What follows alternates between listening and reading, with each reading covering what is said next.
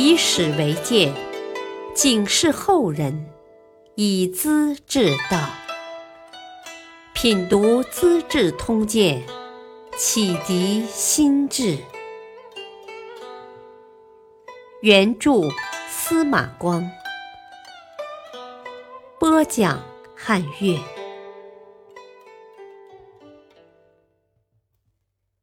移风易俗，受抵制。人事纷纭，却从容。北魏迁都洛阳以后，中原人觉得舒服，北方人和鲜卑族人却感到难受。最难受的是气候不适应，这里潮湿多雨，热天容易发病。太子元勋身体肥胖，嫌洛阳地气太热，又讨厌读书。那些难懂的六经和繁琐的历史著作，读起来枯燥乏味，实在烦人，只想回平城。他还讨厌穿汉人的宽袖大袍，父亲给他做的衣裳都丢在一边，依然穿着窄袖紧身的胡服。高道岳多次劝谏，他烦透了，趁皇帝去嵩山祭祀。带领亲信侍卫企图逃出洛阳，高道岳得知情况，急忙进宫劝阻。太子大怒，抽出宝刀，一下子就捅死了。领军袁岩率领禁卫部队堵住宫门，太子冲不出去，直闹到半夜才安静下来。第二天清早，皇帝召见太子，数说他的罪过。抄起棍子狠揍，打累了要咸阳王元喜再打，先后打了一百多棍，几番死去活来，才扶出殿外，囚禁在城西。一个多月后，方能下地走动。接着，皇帝和大臣们商量废掉太子的事情。太子太傅穆亮、少保李冲两人。脱掉官帽，叩头谢罪。啊，我们是太子的师傅，教育不够，我们有责任。不过，太子是国家的储君，轻易的废掉恐怕不妥吧？皇帝态度很严肃。二位承担责任和太子的私人感情有关，可我们讨论的是国家前途。大义灭亲也是古人特别尊重的。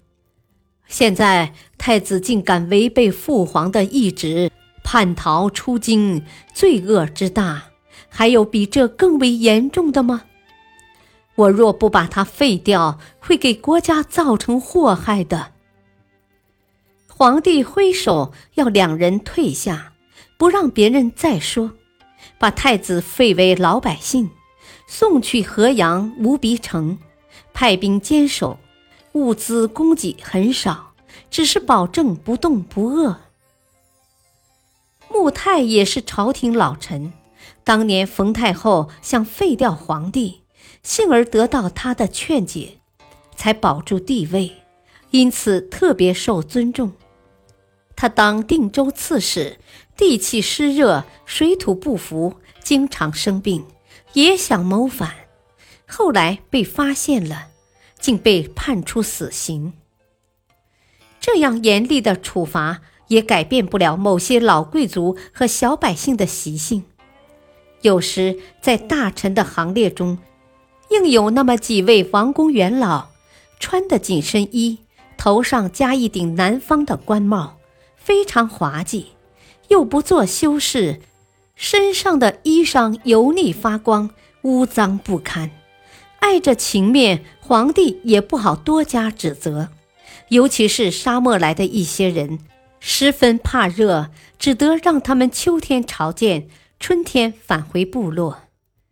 人们特地称他们为燕臣，像大雁一样，春去秋来。皇帝经常到各地出巡。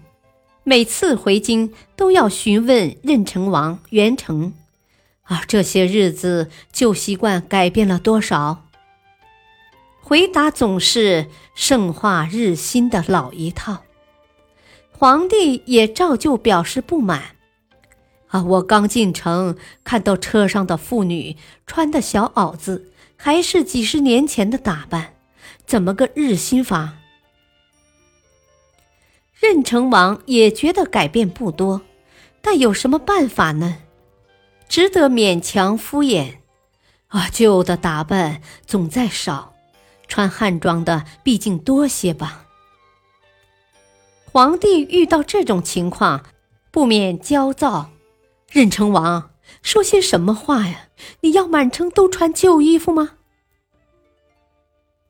君臣之间都很尴尬，可又有什么法子？千百年来的风俗习性，想几年内彻底改变，谈何容易？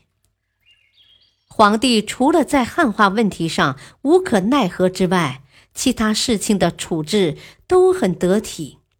表现的从容大度、深沉老练。中尉李彪出身寒微，得到仆射李冲的提携，才进入朝廷。李彪办事公正，深得皇帝的器重，皇帝将他比作汉朝的汲黯。李彪地位高了，对老朋友李冲也渐渐疏远了。在朝廷相遇，拱拱手，点点头，不再那么尊重；有不同意见时，毫不退让，专断独行。老朋友竟变成了老对头。李冲给皇帝上书，数说李彪的错误，最后提出要求：啊，我若说的对，请马上诛死李彪；我要错了，就处死我。皇帝看到表彰，左右为难，都是朝廷的大臣呐。就说李冲吧，他从陇西地方来，头脑精明，每天处理堆成山的文件，井井有条。四十岁就白发满头，够忠诚的。为什么他对不避权贵、敢碰硬钉子的李彪那样憎恶？皇帝反复思索。在李冲的表彰上批示：“中尉可谓义矣，而仆射亦为满也。”说李彪好像溢出盆外的水，李冲呢也装得满满的，差点要漫出来了。总之，两人都有毛病，只是程度不一样，自然不能互相谦让了。但李彪的毛病大些。撤去官职，回家当老百姓，才了结此案。李冲本来是个斯文人，这次对待李彪却一反常态，当着被撤职的对手横眉怒目、谩骂叫喊，没有理智，竟然从此精神错乱，常常大骂李彪小人，求神拜佛、看病吃药都毫无效果。医生说他的肝已破裂，十几天后便死去了。皇帝得知情况，痛哭不已，对一位得力大臣的死十分惋惜。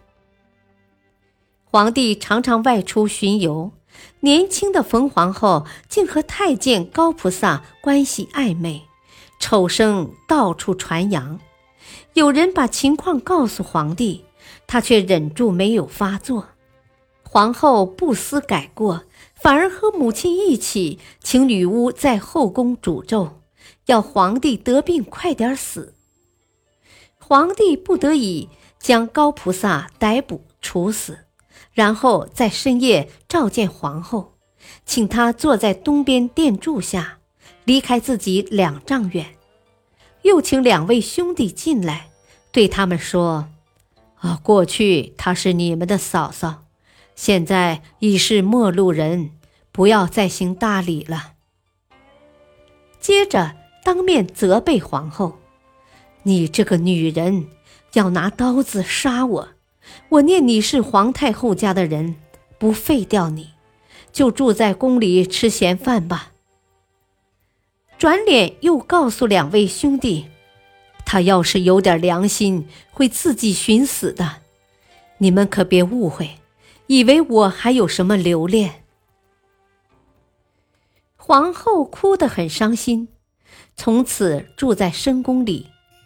宫女们仍然像皇后一般侍奉，只是不让太子去拜见。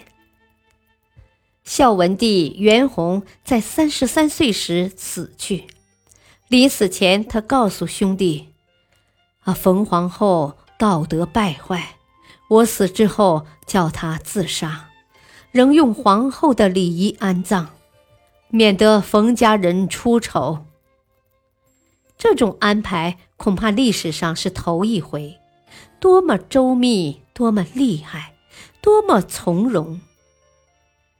别以为袁弘只是一个文弱书生，他的武艺也是惊人的。据说指头能捏碎羊骨，射天上的鸟百发百中。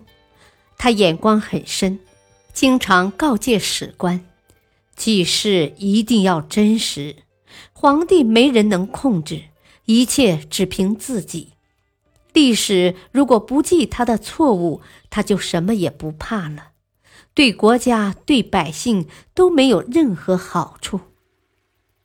这样的气度和心胸，比他的曾祖父拓跋焘杀死崔浩来要大方得多。可惜死得太早了。感谢收听，下期播讲。天子难管士大夫，吃夷不语权钱亲。敬请收听，再会。